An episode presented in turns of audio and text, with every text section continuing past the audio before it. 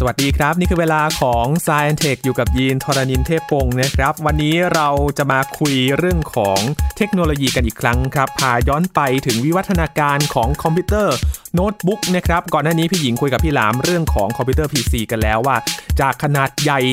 เท่าบ้านเนี่ย ลดมาเหลือขนาดเล็กลงเล็กลงเป็นอย่างไรกันบ้าง แต่ตอนนั้นก็จะเป็นคอมพิวเตอร์ตั้งโต๊ะกันนะครับ ทีนี้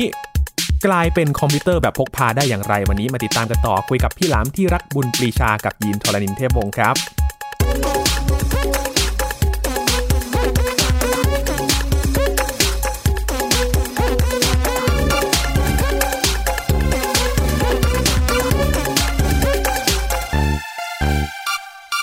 ช่วงสัปดาห์ก่อนนะครับพี่หญิงมณีนาฏอรพนาได้คุยกับพี่หลามที่รักบุญปรีชาไว้ครับ เกี่ยวกับเรื่องของขนาดของคอมพิวเตอร์นะครับว่า มีวิวัฒนาการอย่างไรมาจนถึงปัจจุบันเนี่ยกว่า เราจะได้เห็นรูปร่างหน้าตาคอมพิวเตอร์ที่ดูทันสมัย ผ่านสงคราม ผ่านยุคผ่านสมัยอย่างไรกันบ้างนะครับ วันนี้เราจะมาต่อกันจากสัปดาห์ก่อนครับ มาคุยกันเรื่องของคอมพิวเตอร์ที่เป็นแบบพกพากันบ้างนะครับ หรือว่าคอมพิวเตอร์โน้ตบุ๊กหรือแล็ปท็อปนั่นเองว่ามันมีที่มาอย่างไรนะครับ แน่นอนครับ พี่หลามที่รักบุญปรีชารออยู่แล้ว สวัสดีครับพี่หลามครับ สวัสดีครับคุณยีนสวัสดีครับคุณผู้ฟังครับ สัปดาห์ก่อนคุยกับพี่หญิงไว้นะครับ ผ่านมาจากเครื่องเท่าบ้านแบบใหญ่มากๆ ใช้สเป ซ อือฮึ พื้นที่ในการประมวลผลเยอะมากๆ แล้วก็เล็กลงเล็กลงเรื่อยๆนะครับ กลายเป็นคอมพิวเตอร์ PC เราจะได้ยินถึงฟอร์มแฟกเตอร์ ATX ใช่ไหมครับ พี่หลามที่เป็นการกำหนดมาตรฐานของ PC ครับ มันคือรูปทรงของคอมพิวเตอร์ในปัจจุบันนะครับ ที่มีเคสสี่เหลี่ยมสี่เหลี่ยม อืม แล้วก็มีจอมีคีย์บอร์ดมีเมาส์แยกนะครับ ครับ อันนี้แหละที่เขาเรียกว่า ATX ครับนะ อืม ซึ่งถ้าจะมีขนาดเล็กกว่าปกติ เขาก็จะเรียกว่ามินิ ATX หรือว่า Micro ATX นะครับ แล้วก็ถ้าจะใหญ่กว่าปกติก็จะเป็น Super ATX นะฮะคือทุกอย่างมันจะยืนอยู่บน ATX หมดเลย ครับ ยินสงสัยอยู่เรื่องหนึ่งครับพี่หลามเรื่องของ PC ครับ คือยีนเห็นคอม PC เครื่องแรก เครื่องของยีนเป็นคอมประกอบครับพี่หลาม คือหลายๆ คนอาจจะซื้อเป็นเซตมาจากบริษัทเลยก็คือเป็นจอที่เขาประกอบมาให้แล้ว คอมประกอบเนี่ยมา ครับ พร้อม ๆ กันไหมครับ หรือว่ามาทีหลังครับ คอมประกอบจริง ๆ มันควบคู่มากับคอมที่เป็นยี่ห้อนะฮะ อืม ที่แบบว่ามาเป็นเซ็ต ครับ มีมาตั้งแต่ยุคเริ่มต้นเลย อ๋อ นะฮะเพราะว่าในช่วงแรกๆเนี่ย ทุกยี่ห้อที่ทำคอมพิวเตอร์ออกมาขายเนี่ยเขาก็ไม่ได้ออกแบบชิ้นส่วนเองทั้งหมดนะฮะเขาก็จะไปใช้เมนบอร์ดของยี่ห้อนั้นนะฮะบางทีก็ไปสั่งทำโรงงานนี้ทำเคสตัวถังข้างนอกนะฮะรูปทรงต่างๆ ซึ่งแต่ละดีไซน์เนี่ยมันก็เกิดจากความร่วมมือกันระหว่างผู้ผลิตกับโรงงาน ครับ ทีนี้ไอ้โรงงานเหล่านี้เนี่ยผลิตชิ้นส่วนทั้งทุกส่วนเนี่ยให้คอมพิวเตอร์ให้บริษัทแบรนด์คอมพิวเตอร์ไปขายด้วย เขาก็เลยผลิตขายในแบรนด์ของเขาเองด้วย มันทำให้ชาวบ้านอย่างพวกเราเนี่ยสามารถซื้อชิ้นส่วนมาประกอบเอง แล้วก็เป็นคอมพิวเตอร์เองได้ อืม นะฮะ คอมประกอบมันก็เลยตีคู่มากับคอมยี่ห้อ หรือว่าคอมที่เป็นเซ็ต ครับ มาตั้งแต่ช่วงเริ่มต้นเลยครับ ตั้งแต่สมัยปี 1980 กว่าๆเนี่ยมีละฮะมีมาตั้งแต่ตอนนั้นแล้วครับ ครับโอ้ก็มาขนานกันเลยนะครับพี่หลามถ้าดูจากไทม์ไลน์จริง ๆ แล้ว ใช่ครับ อืม ใช่ครับ ครับทีนี้ครับ ครับ จาก PC นะครับเวลาเราจะไปทำงานข้างนอกเนี่ย ถ้าจะแบก PC ไปทำงานก็คงจะลำบากเหมือนกันนะครับ แบกจอแบกเครื่องไป อุปกรณ์ก็ไม่เบาๆนะครับ ก็จะได้เห็นคอมพิวเตอร์โน้ตบุ๊กขึ้นมา มันเริ่มมาจากยุคไหนครับพี่หลาม ก็ย้อนกลับไปสักประมาณปี 1980 นะครับสักประมาณ 1981 ครับ ในยุคนั้นเนี่ยคอมพิวเตอร์ก็เริ่มมีขนาดเล็กลงอยู่บนโต๊ะอยู่บนที่ทำงานได้แล้ว อืม ทีนี้ความต้องการอย่างที่คุณยีนบอกเลย คือมนุษย์เราก็เริ่มมีความรู้สึกว่า เราอยากจะย้ายเครื่องนี้ไปทำงานตรงอื่นบ้าง ครับ ใช่ไหมอย่างบางคนอาจจะทำงานทั้งที่บ้านและที่ทำงานอยากจะย้ายเครื่องคอมพิวเตอร์เครื่องเดียวกัน เพราะว่าสมัยก่อนเรายังไม่มีอินเทอร์เน็ตนะฮะ ครับ ไฟล์ที่ทำงานอยู่ในเครื่องนั้น มันก็ไม่มีระบบ Input Output ที่ดีพอ ที่จะสามารถเอาไฟล์คือสมัยก่อนยังไม่มีทำไดร์ยังไม่มี USB ไดร์ อืม นะฮะแล้วก็ไม่มีคลาวด์เราจะเอาไฟล์ในเครื่องเนี่ย เราก็ต้องลากไปทั้งเครื่องเลยนะฮะ ก็เลยเกิดความต้องการของมนุษย์ที่อยากจะได้เครื่องคอมพิวเตอร์แบบที่เคลื่อนย้ายได้ ครับ หรือเขาเรียกว่า portable อ่า ก่อนที่จะเป็นโน้ตบุ๊กเนี่ยเราจะเรียกมันว่าคอมพิวเตอร์ portable ก่อน ครับ ซึ่งการเคลื่อนย้ายของมันได้เนี่ย มันไม่ได้มีขนาดเล็กครับ มันมีขนาดเท่าเดิม แต่แค่มันถูกออกแบบให้ทั้งหมดเนี่ยสามารถเก็บรวมเข้าไปเป็นกระเป๋าใบเดียว แล้วก็ลากไปได้ อืมมันจับมัดรวมกัน ใช่มัดรวมกันคือมีทั้งจอ มีทั้งคีย์บอร์ด แล้วก็ตัวเครื่องอยู่ในชิ้นส่วนเดียวกันเลย สามารถพับเก็บเข้ามาแล้วปิดฝาล็อกปุ๊บหิ้วไปเลยนะฮะ เพราะฉะนั้นคอมพิวเตอร์แบบ portable เครื่องแรกเนี่ย เกิดขึ้นในปี 1981 นะ ครั ฮะ บ โดยคนที่ชื่อว่าอดัมออสบอ n อื ซึ่งมันแปลกตรงนี้ครับว่าอดัมออสบอ n เนี่ยไม่ได้ไม่ได้เป็นคนที่อยู่ในวงการอุตสาหกรรมคอมพิวเตอร์เลย ไม่ได้ยุ่งเกี่ยวอะไรกับ IBM ไม่ได้ยุ่งเกี่ยวกับฮิวเลตแพ c การ์ดไม่ได้ยุ่งเกี่ยวกับทางบริษัทอย่างบริษัทญี่ปุ่นนะที่เริ่มเข้ามา เริ่มเข้ามามีบทบาทในวงการคอมพิวเตอร์อย่างเอฟสัน อืม หรือ Apple ครับ อดัมออสบอ n นี่เป็นใครก็ไม่รู้เป็นนักอิเล็กทรอนิกส์อยู่ในสมัยนั้นนะครับ เขาก็สร้างเครื่องคอมพิวเตอร์ขึ้นมาเครื่องหนึ่ง โดยที่มันรูปทรงคล้ายๆกระเป๋าเดินทางครับ ครับ และไอ้ตรงฝากระเป๋าเนี่ย ที่เราสามารถเปิดออกมาได้อะตรงนั้นน่ะเปิดออกมาเป็นคีย์บอร์ด อ๋อ แล้วเปิดออกมาก็จะเจอหน้าจอกับตัวเครื่อง ซึ่งมันก็คือเครื่องคอมพิวเตอร์แบบพกพานั่นเอง อืม ทั่วโลกเขาก็เลยขนานนามว่าจดลงไปบันทึกลงไปในประวัติศาสตร์นะครับว่า คอมพิวเตอร์ยี่ห้อ Osborne หนึ่งคือ the first portable computer เครื่องแรกของโลก ครับ นะฮะคือพกพาไปไหนมาไหนได้ น้ำหนักเท่าไหร่รู้ไหมครับ คุณยิน เท่าไหร่ครับพี่หลาม 24 ปอนด์ครับ ประมาณ 12 กิโล โอ้โหก็ไม่น้อยนะครับ เหมือนยกเวทไปเลยนะฮะ มันเหมือนกระเป๋าเดินทางใบใหญ่ๆอะครับใบใหญ่ ๆ ใบหนึ่ง ที่เปิดฝาออกมาแล้วมีหน้าจอมีคีย์บอร์ด แล้วก็สามารถเสียบปลั๊กแล้วก็ทำเป็นคอมพิวเตอร์เครื่องหนึ่งได้ ครับ อันนี้มีล้อ จเล็กๆประมาณสี่ห้านิ้ว ครับ นะฮะ มีล้อด้วยไหมครับพี่ไม่ห มี ลา ล้อ ม ต้องแบกไปเอง แบกไปเอง ไม่มี สิบสองโล โอ้ ค โห รับหนักเหมือนกันครับ ครับ อ่า แต่ว่าก็ถือว่าเป็นจุดเปลี่ยนเลยไหมครับ ก็ก็ถือเป็นยุคเริ่มต้นว่า ครับ เฮ้ยคอมพิวเตอร์ก็เคลื่อนย้ายได้นะ อืม แล้วก็สามารถถือไปทำงานในที่ต่างๆได้นะฮะ ครับ ก็ความต้องการในการใช้คอมพิวเตอร์ของคนก็เริ่มมากขึ้น ทีนี้ช่วงตั้งแต่ 1981 ไปจนถึงสักประมาณ 1985 เนี่ย สี่ปีเนี่ยครับ การขบวนการเปลี่ยนแปลงเนี่ยเกิดขึ้นเร็วมาก พอคนทั่วโลกนะครับ เห็นออสบอ n หนึ่งเป็นทรงนี้ เอ้ย อย่างนี้เรียกว่า portable computer ครับ อ่านะฮะหลายบริษัทก็เริ่มคิดตามแล้วเริ่มทำมั่งนะฮะอย่างบริษัทในญี่ปุ่นอย่างเอฟสันเอฟสันตอนนั้นเขาเชี่ยวชาญในเรื่องของการผลิตเครื่องคิดเลขนะฮะเอฟสันนี่แรกๆแรกๆทำนาฬิกานะฮะบริษัทเอฟสันเนี่ย เอ้า แรกเริ่มเลยเปิดเปิดบริษัทมาทีแรกเลยเป็นโรงงานทำนาฬิกา ครับ แล้วก็มีความสามารถในการผลิตชิ้นส่วนเล็ก ๆ มากๆ ก็เลยไปผลิตชิ้นส่วนอิเล็กทรอนิกส์ อืม แล้วก็สร้างเครื่องพิมพ์ดีดเครื่องคิดเลขขึ้นมา ครับ พอเขามีแพลตฟอร์มเครื่องคิดเลขเอ้ยไอ้เครื่องพิมพ์ดีดขึ้นมาเนี่ยเขาก็เลยคิดว่าเอ้ยถ้าเราทำเครื่องคอมพิวเตอร์ให้มันรูปทรงคล้ายๆเครื่องพิมพ์ดีดคุณยินนึกถึงเครื่องพิมพ์ดีดสมัยก่อนจำได้ไหมครับพวกเครื่องโอลิมเปียอะไรอย่าง ครับเงี้ยนะฮะ อ๋อ นึกออก มันก็ ลย จะเป็นเครื่องที่มีขนาดเล็กลงจากกระเป๋าเดินทางหน่อยนึง อืม นะครับ ครับ แล้วก็มีฝาปิดตัวตัวแป้นคีย์บอร์ดใช่ไหมฮะ ครับ ซึ่งหลักการเดียวกันเลย ไอ้คีย์บอร์ดนี่ก็คือคีย์บอร์ดคอมพิวเตอร์ครับ แทนที่จะเป็นคีย์บอร์ดของเครื่องบินดีด อ๋อ นะฮะ แล้วก็เปิดฝาขึ้นมาตรงบริเวณฝาก็เป็นจอแทนนะฮะ ก็เลย อืม เริ่มดีไซน์ในรูปแบบที่แตกต่างกันละ จากเครื่องขนาดใหญ่ก็เริ่มเล็กลง น้ำหนักที่ 12 กิโล 24 ปอนด์ก็เริ่มเหลือสักประมาณ 10 กิโล 8 กิโลค่อยๆเล็กลงมาเรื่อยๆ ครับ นะฮะรูปทรงก็จะคล้ายๆ เครื่องพิมพ์ดีดผสมเครื่องเล่นเกม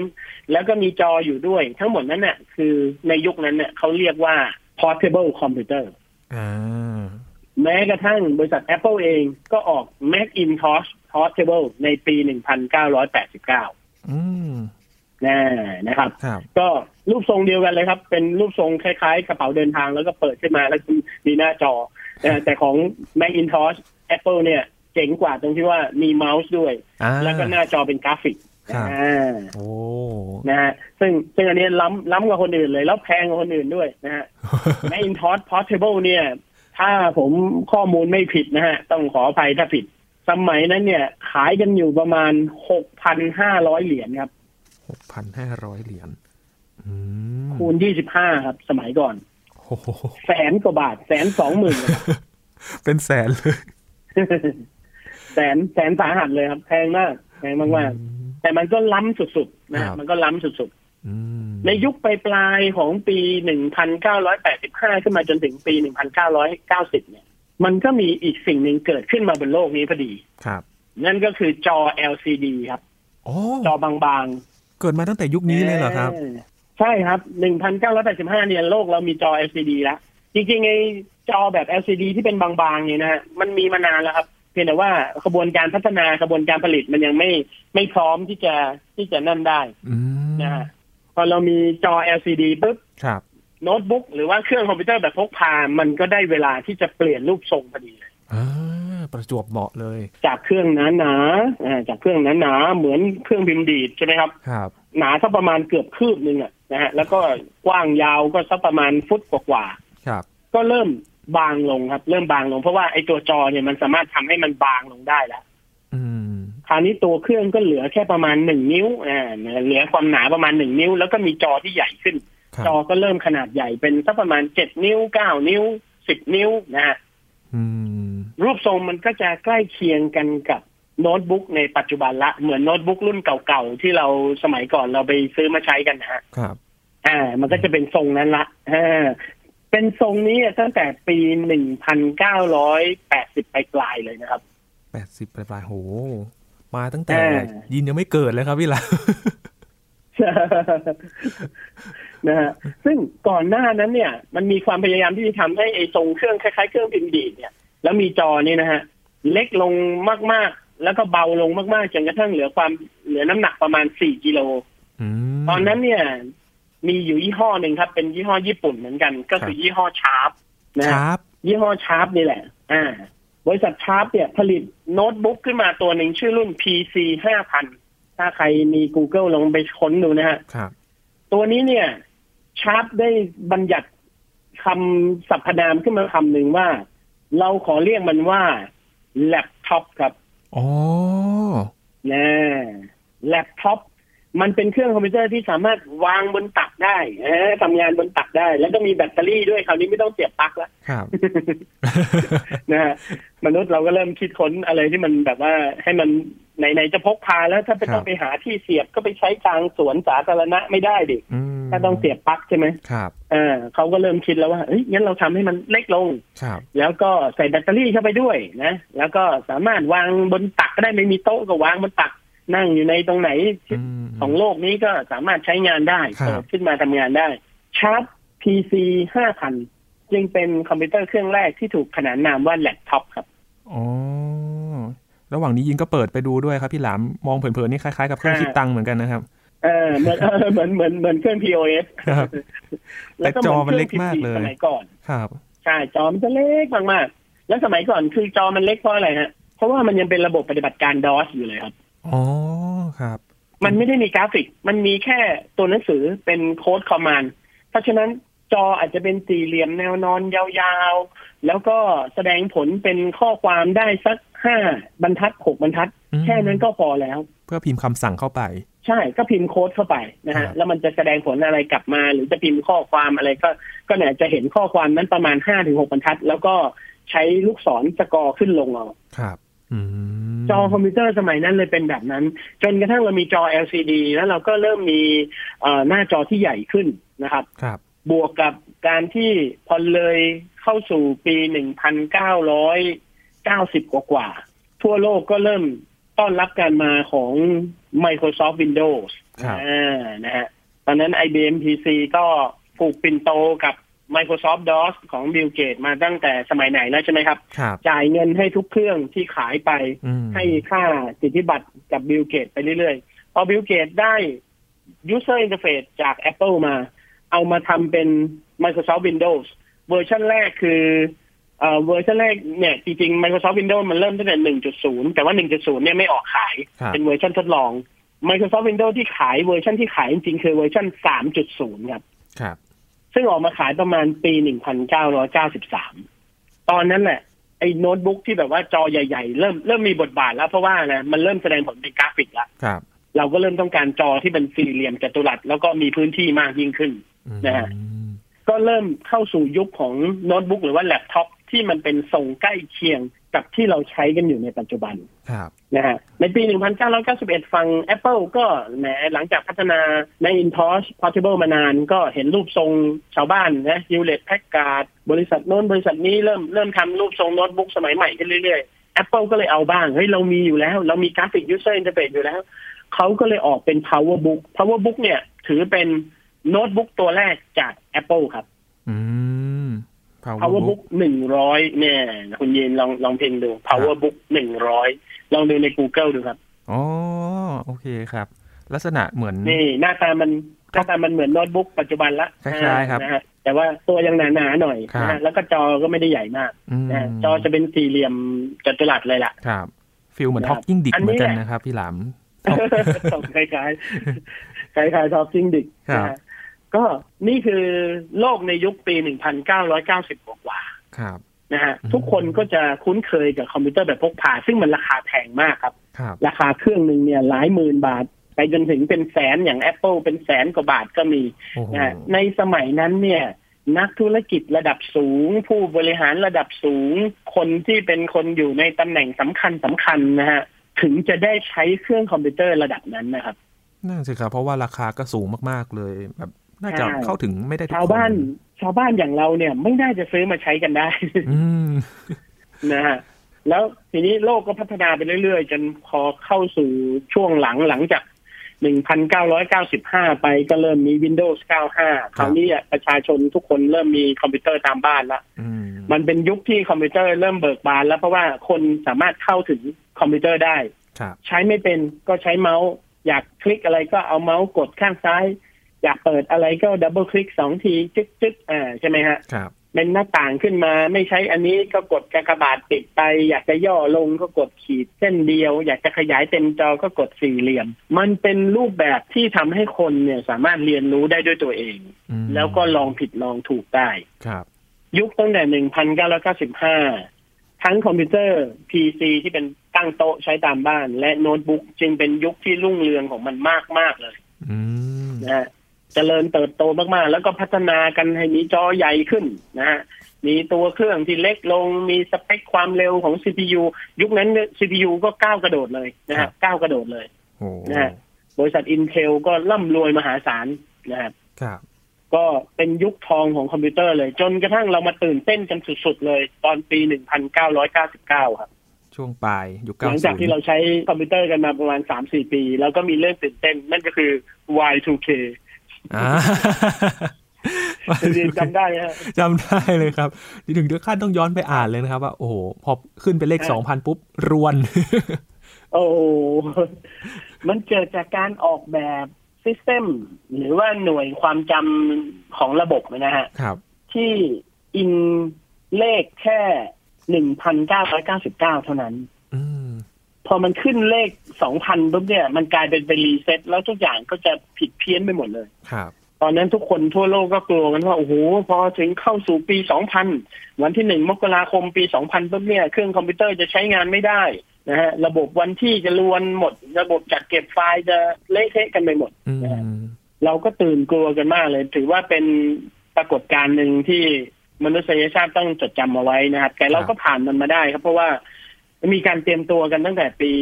สองปีก่อนหน้านั้น ตั้งแต่หนึ่งเก้าเก้าแปดมาจนถึงปีสองพันนะครับ ก็ ครับ มีการเตรียมตัวอัปเดตซอฟต์แวร์เฟิร์มแวร์กันนะฮะก็เปลี่ยนจาก Windows 8 บิต 16 บิต ก็เปลี่ยนเป็น 16 บิตซะเปลี่ยนเป็น 32 บิตซะอะไรอย่างเงี้ยฮะ อืม ก็จะมีพวกผลกระทบที่เกิดขึ้นบ้างอย่างเช่น พวกระบบจัดเก็บข้อมูลของหน่วยงานต่างๆ นะครับ ครับ ตอนนั้นก็ก็ถือว่าเสียหายบ้างแต่ไม่มาก อืม นะฮะก็พัฒนากันต่อได้นะค ครั รับบ พอก้าวเข้าสู่ปี 2000 คราวนี้เราก็เหมือนติดปีกเลยครับ เพราะว่าเราเหมือนอัพบังคับให้ทุกคนนะอัปเกรดทั้งโลกอัปเกรดจาก 16 บิตเป็น 32 บิต ครับ ว่างๆ เรามาทำความเข้าใจกันนะครับ ว่าไอ้บิดบิดๆนี่คืออะไร คือ เออน่าจะ เพราะว่าถ้าเล่าถ้าเล่าเดี๋ยวจะยาวถ้าเล่าเดี๋ยวจะยาวค ครับ รับ แต่ผมอธิบายสั้น ๆ ว่าคำว่า 16 บิตกับ 32 บิตเนี่ย มันคือการที่เราสามารถออกแบบให้ระบบซอฟต์แวร์เนี่ย มันทันสมัยมากขึ้นกว่าเดิมได้เป็นร้อยเท่าอะครับ อืม แค่ต่างกันแค่สิบหกกับสามสิบสองเนี่ยแหละครับพี่หนาม ใช่ครับ คือถ้าเราดูตัวเลขเนี่ย มันจะเหมือนแค่ว่าเอ๊ะสองเท่าเองนะ อืม จาก 16 ไป 32 มันคือสองเท่า ครับ แต่ถ้าเราไม่มองว่ามันเป็นตัวเลขอะครับ ถ้าเรามันมองว่าเรามันเป็นชุดรหัสคำสั่งที่มีสิบหกดิจิต กับสามสิบสองดิจิต อืม คูณเป็นแฟกเตอร์แล้วเนี่ย มันจะได้จำนวนหน่วยย่อยที่มากกว่ากันเป็นร้อยเท่าครับ อืม มันเหมือนเลขสิบหกหลักกับเลขสามสิบสองหลัก ครับ อ่า มัน มันไม่ได้มากกว่ากันแค่สองเท่า มันไม่ได้เหมือนกับว่ามีเงินห้าบาท แล้วเปลี่ยนเป็นเงินสิบบาท ครับ มากกว่ากันแค่สองเท่าไม่ใช่ อืม แต่มันหมายถึงมีเงินห้าหลักกับมีเงินสิบหลัก โอ้ มันมากกว่ากันกี่เท่าครับ โอ้โห เงินหลักหมื่นกับเงินสิบหลักสิบหลักนี่คือ เกินล้าน หลั เล ก ย ร้อยล้านนะครับ อ่า หลักร้อยล้านใช่ไหมฮะ ครับ สิบหลักนี่คือร้อยล้าน เนี่ยเงินร้อยล้านกับเงินหลักหมื่น มันมากกว่ากันกี่เท่า มันมากกว่าทวีคูณมาก อืม อ่าคิดแบบนี้แล้วจะเข้าใจว่า 16 บิตกับ 32 บิตเนี่ยโอ้โห มหาศาล โลกจึงพัฒนาอย่างรวดเร็วซอฟต์แวร์ไปอย่างรวดเร็วมีอินเทอร์เน็ตอีกยุคนั้นนะครับ ยุคหลังจากปี 1990 กว่าๆเนี่ย โอ้ย ครับ จริงๆ คุณยีนกับคุณหญิงเนี่ย สามารถมาไล่ย้อนไทม์ไลน์ตั้งแต่การก่อกำเนิดของอินเทอร์เน็ตได้นะ ครับ สนุกมากสนุกมาก อืม อันนี้อันนี้ผมก็เล่าได้อีกประมาณ 5 ตอนเป็นอย่าง น้อยเลย ตอนเลยเหรอครับพี่หลาม ใช่ใช่มันสนุกมากครับ สนุกมาก ผมเกรินให้ฟังคร่าวๆ อันนี้ ครับ เป็นปีเซอร์ไว้ก่อน ผมรู้จักผู้ชายคนหนึ่งที่ต่ออินเทอร์เน็ตเป็นคนแรกในประเทศไทยด้วยนะ ฮะเป็นคนแรกในประเทศไทยด้วย เขาเป็นรุ่นพี่ผมเองในประเทศไทยต่ออินเทอร์เน็ตข้ามประเทศเป็นครั้งแรกในประวัติศาสตร์ โอ้ นะฮะ ผมรู้จักคนคนนี้ด้วย เป็นรุ่นพี่ผม เป็นพี่คนหนึ่งที่ที่ผมรู้จักดี แล้วก็เขาเป็นพ่อของเซเลบคนดังในวงการไอทีทุกวันนี้ด้วยคือถ้าพูดชื่อแล้ว ทุกคนจะอ๋อทันทีเลย อืม ลูกสาวเขาทุกวันนี้เป็นคนดังในวงการไอทีเลย ครับ เนี่ยฮะ ถ้าเล่าเรื่องอินเทอร์เน็ตเนี่ยแค่เล่าเรื่องพี่คนนี้ตอนเน็ตครั้งแรกเนี่ยก็สนุกแล้ว เออต้องโน้ตไว้ก่อนนะครับ เดี๋ยวฝากพี่หลามไว้ ใช่ใช่ใช่ ครับ ทีนี้พอหลังจากยุคปี 2000 นะฮะ พอเราพัฒนาคอมพิวเตอร์ได้อย่างรวดเร็วคราวนี้เราก็หันมาพัฒนารูปทรงของโน้ตบุ๊กกันต่อ ครับ ใช่ไหมครับ โน้ตบุ๊กในยุคนั้นเนี่ยก็เริ่มมีมีขนาดที่เล็กลงพอมันมีขนาดเล็กลงมากๆเนี่ยมันเริ่มมีศัพท์เรียกใหม่ครับ เช่นเน็ตบุ๊กจำได้ไหมครับเน็ อ๋ ต อ บุ๊ก เคยได้ยินอยู่ช่วงหนึ่งครับพี่หลาม อ่าเน็ตบุ๊กเนี่ยเป็นเครื่องคอมพิวเตอร์ไซส์เล็กๆเลยจอเจ็ดนิ้ว บางเบาพกพาง่ายมากๆนะครับ แล้วก็ราคาถูกมาก อืม ๆ สมัยก่อนเนี่ยจะซื้อโน้ตบุ๊กเครื่องหนึ่งต้องใช้เงินสักประมาณสองหมื่นกว่าบาท ใช่ นะค ค รั รั บบ สองหมื่นกว่าบาท พอมีเน็ตบุ๊กเนี่ยมันกลายเป็นว่ามันเป็นโน้ตบุ๊กขนาดเล็กแล้วก็ราคาถูก ครับ ราคาลงมาเหลือประมาณแปดเก้าพันบาท โห ครึ่งเลยนะฮะ อ่า มันทำให้การขยายตัวของคนที่สนใจคอมพิวเตอร์ ก็ขยายออกไปอีกเพราะอะไร เด็กๆที่เพิ่งเติบโตขึ้นมา หรือคนที่ยังมีรายได้น้อยอยู่ อยากจะเข้าสู่โลกอินเทอร์เน็ต อยากจะเข้าสู่โลกคอมพิวเตอร์ มันสามารถเข้ามาได้ง่ายแล้วเพราะว่าเน็ตบุ๊กราคาแค่แปดเก้าพันบาท ครับ เน็ตบุ๊กนี่ก็เป็นโอ้โหเป็นฟีโนมินอนชนิดหนึ่งของโลกนี้คือ คือมันทำให้คอมพิวเตอร์เนี่ยมันขยายตัวอย่างรวดเร็วมากๆนะฮะถัดมาในในช่วงนั้นนะครับ ซึ่ง อืม เน็ตบุ๊กเนี่ยเขาเริ่มกันสักประมาณปี 2008 ครับ เริ่มเริ่มมีตัวแรกๆออกมา แล้วก็คือฮามากๆ โอ้โห ผู้คนไปนะฮะหลังจากนั้นปี 2011 เราก็เริ่มมีคำว่าอัลตราบุ๊กครับ อืม อ่า Ultrabook คุณยินเคยได้ยินนะฮะอัลตราบุ๊กคือโน้ตบุ๊กที่ปังมากๆเลย ใช่ครับ นะฮะอัลตราบุ๊กตัวแรกๆของโลกคืออาจจะไม่ถูกต้องร้อยเปอร์เซ็นแต่เอาเท่าที่ผมเห็นนะฮะอัลตราบุ๊กตัวแรกๆของโลกคือ macbook air ครับ อ๋อ MacBook Air คุณ ครับ ยีนจำภาพตอนที่สตีฟจ็อบส์จัดงานเปิดตัวนะครับ แล้วขึ้นไปบนเวที แล้วก็ถือซองเอกสารซองหนึ่งขึ้นไป ใช่ครับ นะฮะ เป็นซองสีน้ำตาลน้ำตาลนะครับ ซองใส่ A4 ครับ ม แล้วก็บอกว่าผมขอแนะนำให้ทุกคนได้รู้จัก MacBook Air เปิดซองนั้นขึ้นมา แล้วก็ดึง MacBook Air ออกมาที่อยู่ในซองนั้นได้ ฮือฮามาก โอ้โห กรี๊ดกันสลบ บริษัทคอมพิวเตอร์หงายท้องกันหมดเลยฮะทำได้ยังไงอ่ะทำให้มันเล็กขนาดนั้นได้ยังไง ฮะ อ่ะสุดยอดมาก อืม ๆ ซึ่งตอนก่อนหน้านั้นเรามีเน็ตบุ๊กแล้วนะเน็ตบุ๊กมันเล็กกว่า MacBook Air อีกนะ ครับ แต่มันไม่บางขนาดนี้อ่ะมันไม่บางขนาดนี้ อื มันยังหนาๆอยู่ อันเนี้ยบางมากๆ บางเลยกว่าโอ้โหปลายด้านหนึงนี่แทบจะเป็นมีดได้เลย ครับอืม นะฮะ กระแสทั่วโลกก็เฮกันไปทางโน้ตบุ๊กบางเบาครับอัลตราบุ๊ก ทุกยี่ห้อก็ตามมาหมดเลยนะ หลังๆ ช่วงตั้งแต่ปีอ่ะผมลืมพูดไปผมเล่าข้ามไป ตั้งแต่ปีสักประมาณ 1990 กว่าๆเนี่ย เราก็จะมียี่ห้อใหม่ๆ เกิดขึ้นเยอะแยะเลยนะเอเซอร์เอซุสโซนี่เดลนะครับฮิวเลตแพ c การ์ดนะ อะไรอีกอะคอมแพคโอ้ยเยอะมาก ครับ นะครับ NEC Panasonic Toshiba อ่า จริงๆ Toshiba เนี่ย ไอ้รูปทรงโน้ตบุ๊กแบบที่เป็นจอ LCD นะครับ Toshiba ถือเป็นถือเป็นตัวแรกของโลกเลยนะครับ เป็นยี่ห้อแรกของโลกที่ทำเป็นรูปทรงบางๆ เป็นคือไอ้โน้ตบุ๊กฝาเปิดแบบเนี้ยเขาเรียกว่า clamshell ก็คือเป็นแบบฝาหอย ครับ กลางออกมาได้อ่านะฮะ แล้วก็เป็นจอ แล้วข้างล่างก็เป็นคีย์บอร์ด อืม อย่างเนี้ยโตชิบ้าเป็นคนทำคนแรกครับ บริษัทญี่ปุ่นเป็นคนทำคนแรก อืม ก็โอ้โหมียี่ห้อเยอะแยะเกิดขึ้นมากมายนะ ครั ฮะ บ ทั้งไต้หวันญี่ปุ่น จีนอะไรเงี้ย แล้วก็ฝรั่งเยอะแยะทำกันเต็มไปหมด ทุกคนก็มุ่งหน้าไปทางอัลตราบุ๊กหมดเลยบางเบาบางเบาบางเบา ครับ จนกระทั่งถึงยุคหนึ่งครับ เราก็เริ่มสักประมาณปี 2010 กว่ากว่าๆใกล้ใกล้ถึงปัจจุบันละ ครับ เราก็เริ่มเริ่มอยากจะทำให้โน้ตบุ๊กตัวเนี้ย มันสามารถพับจอไปด้านหลังได้ อ่า แล้วก็ถือแบบแท็บเล็ตเออ เออ เขาเรียกว่าอะไร convertible เออ ครับ ใช่ไหมฮะ หรือเราเริ่มแยกจอออกจากตัวคีย์บอร์ด ใช่ครับ ดึงอ ให้ อก มัน มา มาประกบติดกันได้ แยกออกจากกันใช้งานได้ เขาเรียกว่าโน้ตบุ๊กแบบ two in one อืม ก็เริ่มพัฒนากันไป โอ้คราวนี้แยกไม่ออกแล้วครับ แท็บเล็ตโน้ตบุ๊ก convertible นะฮะ hybrid PC two in one PC โอ้ย งงไปหมดแล้ว โดนไปหมดแล้ว งงไปหมด แล้วนะฮะ โอ้ แล้ว Apple ก็นอกจากเปิดตัว MacBook ก็ยังเปิดตัว iPad อีกนะ iPad มันก็คือ iPhone อ่ะแต่ว่าจอใหญ่ใช่ไหมใหญ่ขึ้นมา แล้วก็เป็นแท็บเล็ตนะก็เรียกว่าแท็บเล็ตมันก็แตกกระสานต้านเซนออกไปอีกนะฮะถึงตอนนี้ก็เราก็ยังคิดอยู่ว่าในอนาคตเราเราจะไปท่าไหนกันอีกนะฮะ อืม ซึ่งสิ่งที่ผ่านมาในอดีตนะครับ ตั้งแต่ปีเจ็ดกว่าๆจนถึงปีสองพัน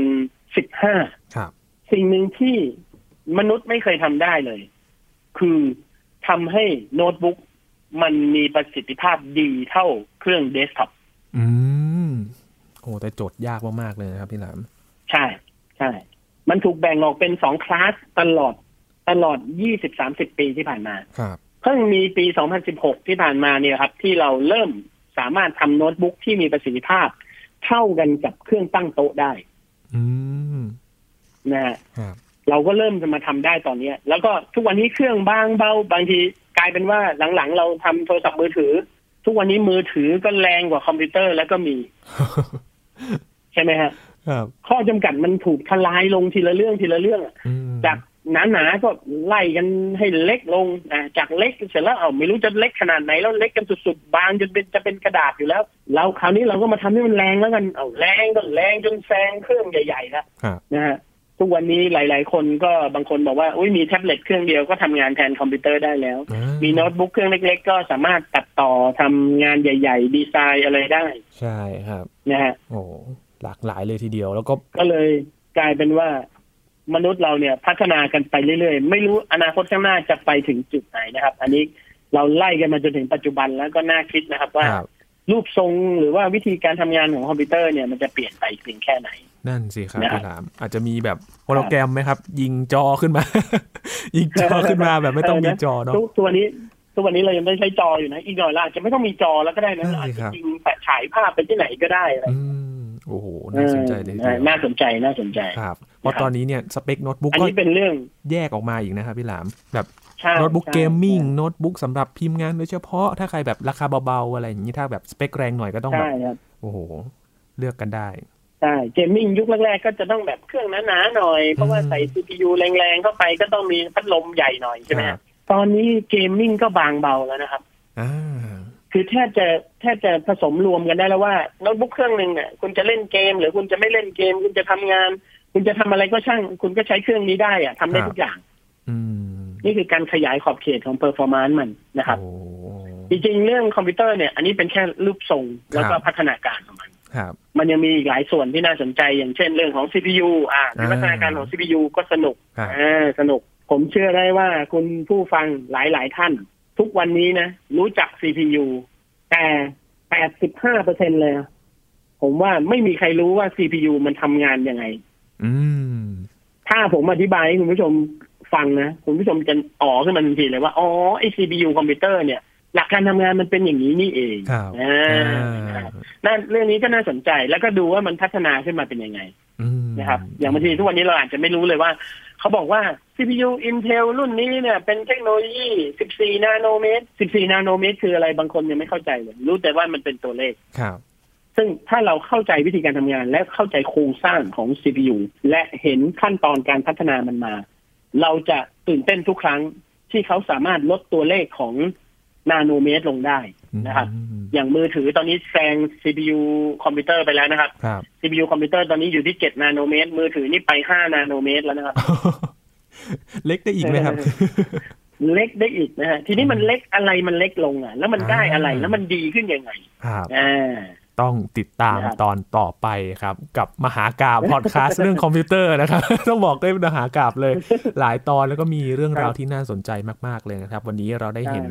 เรื่องของ ซีรีส์นี้น่าจะ ครับ น่าจะจำนวนตอนน้อยกว่ามหาพลตะนิดนึงอะครับ พูดไปเล่นนี้จริง ๆ นะครับพี่หลามที่พี่หลามบอกนี่จริง ๆ นะ จริงจริงจริงคือคุณยินคุณหญิงกับ ครับ ผมเนี่ย คุยกันเรื่องนี้นะ ผมว่าปีหน้าก็ยังไม่หมด ว้าว เรามีจะ อ่า เรื่องต้องคุยกันอีกเยอะครับ ครับ ต้องฝากให้คุณผู้ฟังได้ติดตามกันต่อแล้วครับ ว่าเป็นยังไงบ้างนะครับ วันนี้ต้องขอบ ครับ คุ ผ ณ ม พี่หลามก่อนนะครับ เรื่องของโน้ตบุ๊กเรื่องของ ครับ ฟอร์มแฟกเตอร์ของคอมพิวเตอร์นะครับ ได้ทราบกันแล้วว่าจากวิวัฒนาการมาจนถึงทุกวันนี้เป็นยังไงกันบ้างนะครับ ขอบคุณพี่หลามมาก ๆ เลยครั ครั บ ได้ครับขอบคุณครับสวัสดีครับ ครับ นี่คือ Science Tech นะครับ คุณผู้ฟังติดตามรายการก็ได้ที่ thaipbspodcast.com รวมถึง podcast ช่องทางต่างๆ ที่คุณกำลังรับฟังอยู่นะครับ มาอัปเดตเรื่องราววิทยาศาสตร์เทคโนโลยี และนวัตกรรมกับเราได้ที่นี่ทุกที่ทุกเวลาเลยครับ ช่วงนี้ยีนทรณินเทพวงศ์พร้อมกับพี่หลามที่รักบุญปรีชาลาไปก่อนนะครับ สวัสดีครับ